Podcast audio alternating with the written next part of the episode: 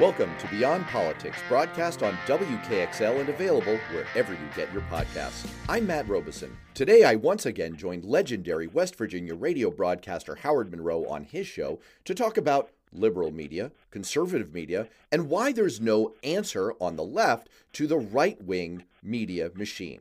And I came across a tweet. The story of the Supreme Court about to overturn Roe is also the story of a massive half century liberal failure to build a political, media, and legal infrastructure that could effectively compete with the relentless and massive right wing apparatus that spent 45 years leading to this moment.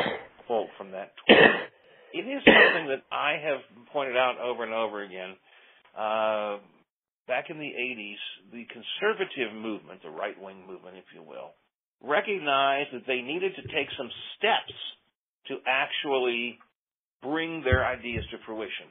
And they started with small steps. They they created some think tanks and they, they got some media uh, under control. And then Fox News came along and and slowly but surely over these years they have built a machine that I think arguably has led to the conservative movement, the right wing movement, being the dominant political force in our society today.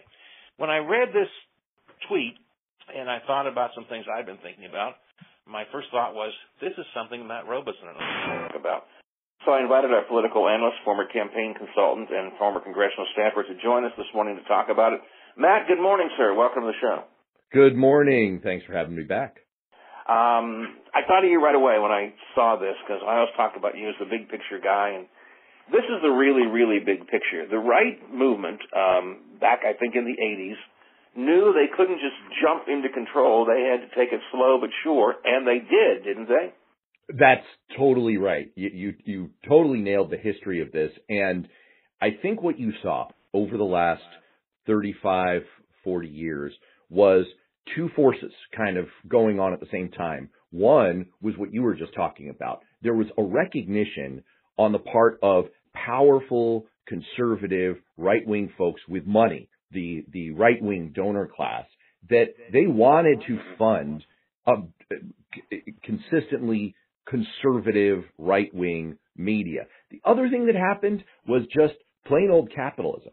The market responded and there was a market for this kind of content and it began to to kind of catch on and you got one of these um, virtuous or vicious depending on your point of view cycles going where you had powerful funders putting some real muscle behind right wing media.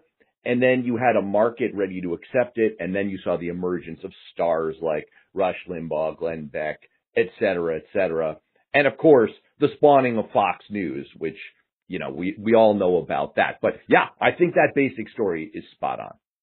And, and I think it began before it, before the media became the prevalent factor they began by building some, but, with some building blocks of creating conservative-leaning think tanks. Now, people think that's a joke. What's a think tank?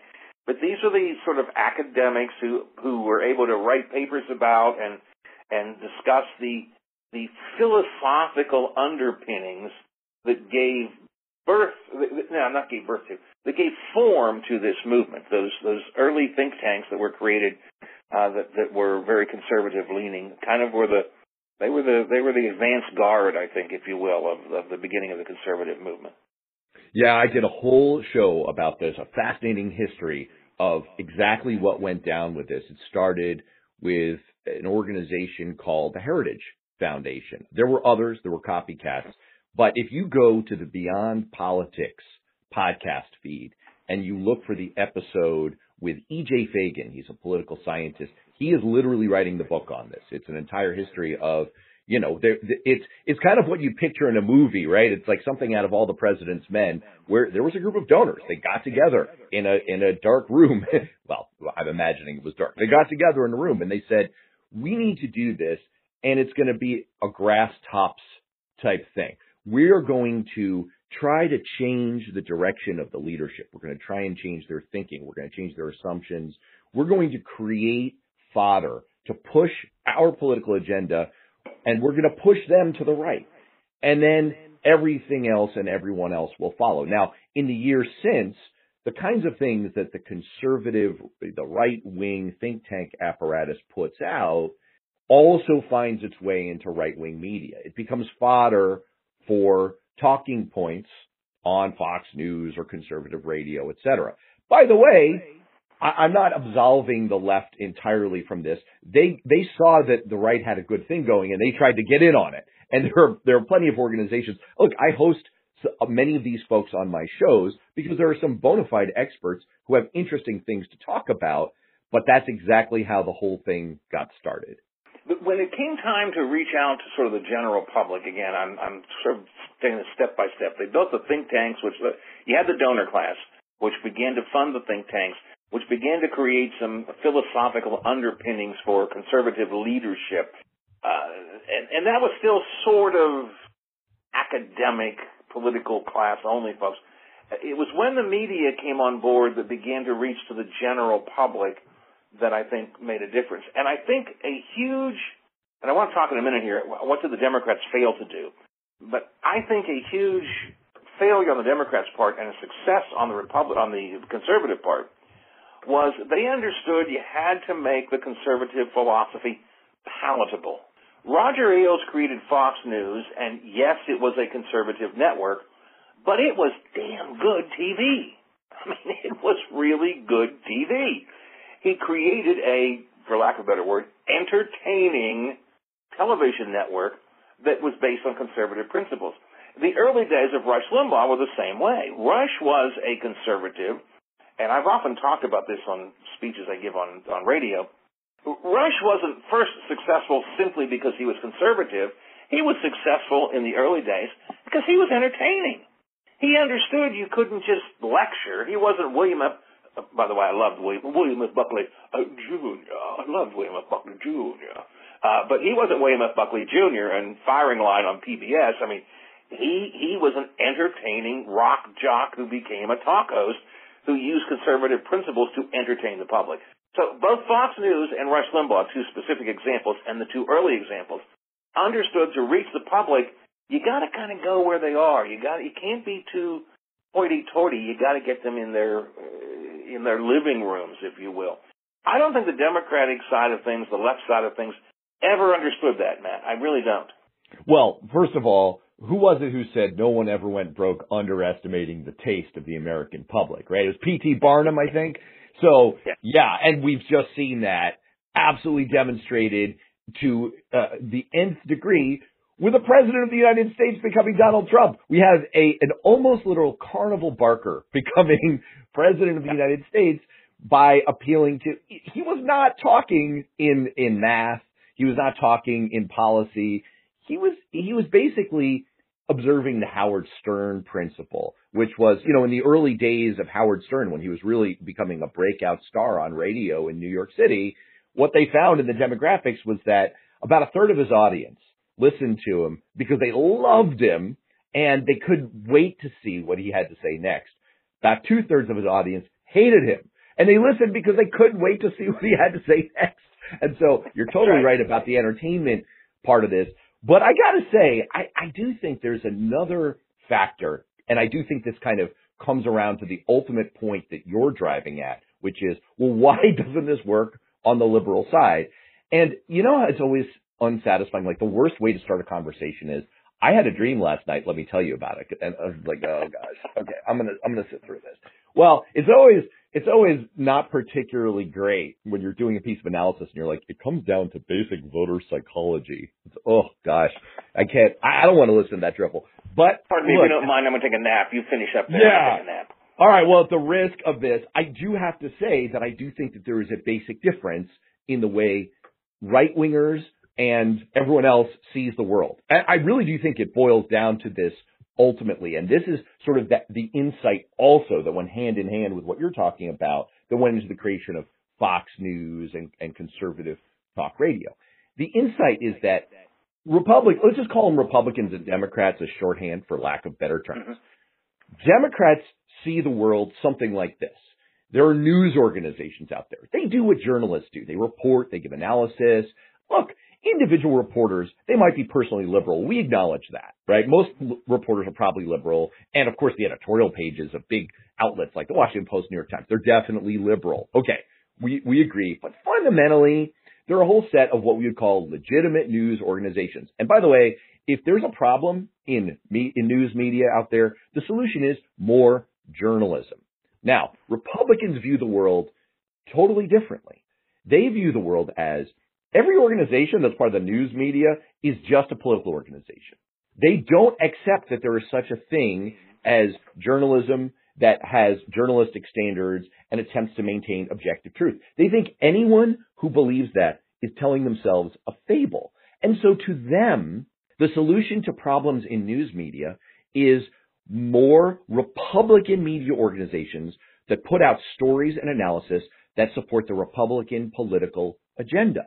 They, they, I'm, I'm really trying to be a, kind of objective about this. I really do think that that is the outlook. So just to bring it full circle back to your point, I do think there was a fundamental recognition on the part of some pioneers like the Limbaughs and the Roger Aileses out there that what they needed to create was something that appealed to the Republican worldview, which is right. it's all just a political game. There's no such thing as objective journalism. And so what we need to supply is content that confirms what people already think. It's, it's sort of political and media comfort food. And it worked. It totally worked. Yeah, I, I want to stay focused on the media here for a second, though, because I, this has been a long time bugaboo of mine. Um, again, Roger Ailes, Rush Limbaugh specifically, and the two of them had connections, of course, but they understood that you had to, I don't want to say sugarcoat, that's not the right word, but you had to make the discussion of conservative principles palatable. You had to make it entertaining. Uh, with Rush Limbaugh, it meant funny songs and clever cliches. With Roger Ailes, it meant really attractive women in super short skirts. I mean, that was the message. That was the way they they packaged uh, their message. I, I think back to when the um, the Democrats, if you will, the, the liberals wanted to try to compete with the Limbaughs and the the left, the right wing radio, and they created this thing called Air America. You remember Air America? But it was all about policy. It was never designed to be entertaining. I remember talking to some folks who were involved with Air America. And I said, guys, what you have to do, you need to get people that are, just like Rush Limbaugh was, entertaining liberals. Instead, now, Al Franken was pretty entertaining. But they put people on, they built a network around policy and around being the left instead of building a network that should have been, first of all, entertaining and welcoming to, to people who just wanted to listen and not get too overly engaged. That's been a long time bugaboo of mine, and and I don't think that the the left wing has ever ever really figured this this out. That you have to be, you can't be strident. You have to be palatable to the to the public. Oh, totally. Yeah, you're totally right. And we've seen this movie again and again and again with attempts to balance it out. And it goes back to the point I was I was making a moment ago, which is when Democrats see a problem in news media, I'm air quoting there, right? When when Democrats see a problem out there, they think the solution is more journalism, more news, more facts, more analysis, more policy, right? They their solution is let's add more something that looks like a news organization. And that's what happened with Air America. And it's what happened when, when there was an attempt to create a, a completely unapologetic, totally left-leaning kind of propaganda-esque news outlet, it was called Think Progress. You remember Think Progress? I remember it well, yes. It was an arm of the big think tank Center for American Progress. Well, it, it crashed and burned as well. Why? Because donors weren't interested in creating a propaganda outlet. They were interested in creating a news outlet that did journalism. And it's just, I, I know it's, it's unsatisfying. It's like starting a story or ending a story with, you know, and then the dream ended and the little boy fell out of bed. It's unsatisfying as an answer, but it really does come down to a fundamental outlook. And I, I agree with you. It, it's just not in the Democrats' nature to think, okay, maybe what we need to do is create something super entertaining. Now, by the way, by the way, let me just take a step back here. There is a version of this. There is a version of this, and it's called political satire. Democrats actually yeah. do do that, and they do it pretty well. Hence the Daily Show, the Colbert Report, and those kinds of things did and do flourish. And all the late night hosts are, you know, eh, they're, they're fundamentally more liberal leaning. But there's been a lot of scholarship on this, and satire doesn't change people's minds. Satire doesn't work. There's actually a great, if you're a podcast person, and I hope everyone's listening is, and that they'll sub- subscribe to Mind Beyond Politics, plug. But there's a great episode of a, the Malcolm Gladwell podcast, Revisionist History, where he looks at this. It's like, why doesn't satire change people's minds? It just doesn't. So that's sort of the left's approach. It's either let's give people a lot of kind of fact-based stuff, policy. It's more news, right? It's more news. Or it's let's do very intelligent satire. And it's great and people love it, but it doesn't fundamentally move the needle. So it leaves, it begs the question, uh, 40 years behind the curve in a sense of the conservative movement from all the work they've done back to the 80s to now. What, I mean, if you were if you were the great king and poobah of liberalism and you were able to, to craft the plan, if you had one of these giant donors who was going you know, George Soros was going to give you all this money and said, Matt, craft the plan. How do we do it? What would you do? What do we do? Oh boy, I you know that's really hard because guess what? I'm uh, while I'm kind of something of a centrist personally, I'm a Democrat. And so my first instinct is, well, maybe what we need is another nonprofit news organization. No, that's the wrong instinct. All right. The very first thing I would do, the very first thing I would do is I would pierce the BS that's out there. I, I, I, you're, you're making me like grand czar of the universe. I would go on a tirade across all media to to fundamentally get rid of this victimhood complex that exists among Republicans of, oh, the liberal news media, which is such a gigantic crock. I just, I, I'm just going to quickly throw some numbers at you very, very quickly.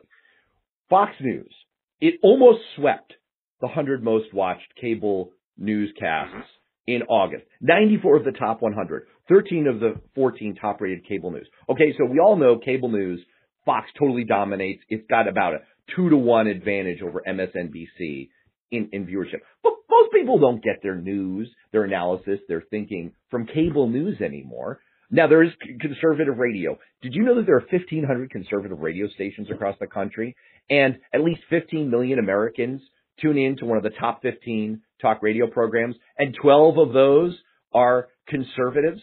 So they dominate talk radio. But then the way that most people get their news these days is online. Well, guess who dominates there too, right? Right. There were, in 2019, there were 20 conservative websites that attracted at least a million unique visitors per month. The most dominant, of course, is foxnews.com, more than 100 million unique visitors per month. And they're totally dunking on the New York Times, Washington Post. So, you know, you could keep spouting through these things, but I guess the first thing we could do is we could we could stop kidding ourselves that there's some kind of balance here. It is a total runaway victory for conservative media. And the, the other point I would make as part of that is don't don't believe for a second that there are mirror images of each other because again, all of these outlets that you might classify as liberal, New York Times, Washington Post, they are not mirror images of Fox News. They are attempting to follow journalistic standards. Are their opinion pages right. liberal leaning? Yes. Are their reporters liberal leaning? Yes. But they actually try and do objective reporting. Fox News tries to do no such thing. So the answer to your question after all of that rambling preamble, I guess what I would do is I would say, hey, Tom Steyer, how about instead of a vanity campaign for president, which you were never going to win, hey, Michael Bloomberg, same thing. Like, let's just do it. Let's get the most entertaining people in America, and we're not going to do high-minded satire. We're not going to do kind of like arch, droll, dry, you know, next level stuff like, you know, Colbert did. We are going to do flat out entertaining, full bore, you know, democratic propaganda all the time. And, you know, I, I'm not sure that there's a better solution than fire with fire. Uh, do you have one? I mean, you're, you're an no, experienced I, no, media I, commentator. Think that is, I think that is the answer.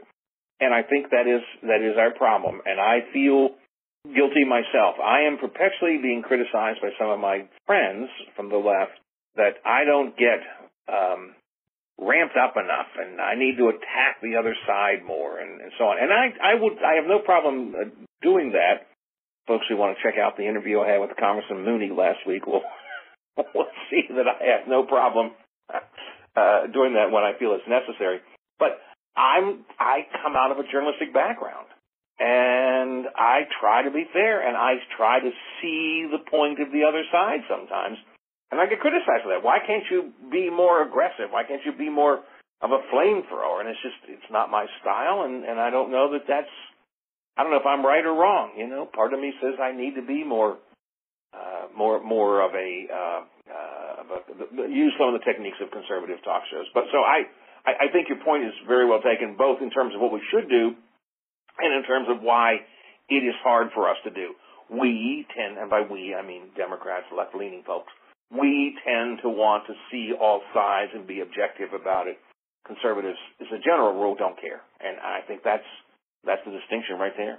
Well, I'll just I'll give you one final piece and I'm going to kind of disagree with myself a little bit because my instinct, of course, is fight fire with fire. And you know what? I think it's worth a try. I think it's worth despite the kind of Hindenburg-like disastrous, you know, pattern of trying to go down this road that Democrats have seen time in, time out. I think it's worth a try. I would, I would grab Tom Steyer and say, let's, let's go for it. Let's do it. But I'd like to kind of finish on some, some comfort for Democrats, which is the same things that kind of make it hard in our DNA to do what the right wing does, it gives us a set of advantages too. We're better at some, we're better at the policy stuff. We're better at, you know, facts, as Stephen Colbert said, have a well-known liberal bias.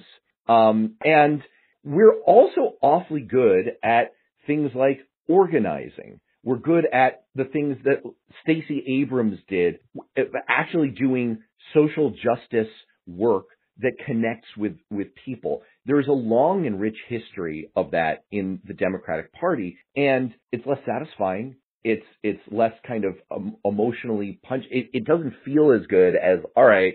We're getting punches from Rush Limbaugh. We're going to punch back. I guess he's dead now, but you know, it, it's it, it doesn't feel like we're actually tackling the problem. But we do have to have some faith that the arc of the moral universe is long and it doesn't just happen on its own, but with a lot of work and perseverance, it does bend toward justice. And in fact, notwithstanding what's likely to happen at the Supreme Court with Roe v. Wade, we are on a 50 year long march, generally in a progressive direction in this country. And so patience, perseverance, use the tools that Democrats are good at. I also think that's part of the answer. Matt, I, have to run on. I, I want to encourage people to check out your podcast, Beyond Politics in particular. And I want them to check out one particular podcast you had recently. And I wanted to talk about this today, but I don't have time. Uh, if you look by the numbers, Democrats are doing fairly well under Joe Biden. I mean, the economy is doing, despite what we seem to think, the economy is doing well. Uh, the the COVID vaccination uh, efforts are doing well. The, by the numbers, the Democrat, the Biden administration, doing well, and yet his his uh, approval ratings are tanking, and it seems as if the conservative movement, the right wing, is, is in control. I don't have time to talk about it today, but I do want to encourage people. You had podcasts on this where you interviewed, and I forget who your guest was, but took a look at this issue, right? Yes, absolutely. We've been actually talking to a ton of experts. Um, Eliza Astro from uh, the think tank Third Way. They've done a, a ton of uh, uh, focus group work, just try and understand what's going on in the minds of voters. Also, two excellent experts from Global Strategy Group the, uh, on the attitudes of Black Americans, which is super important for turnout and enthusiasm in the Democratic Party, especially obviously.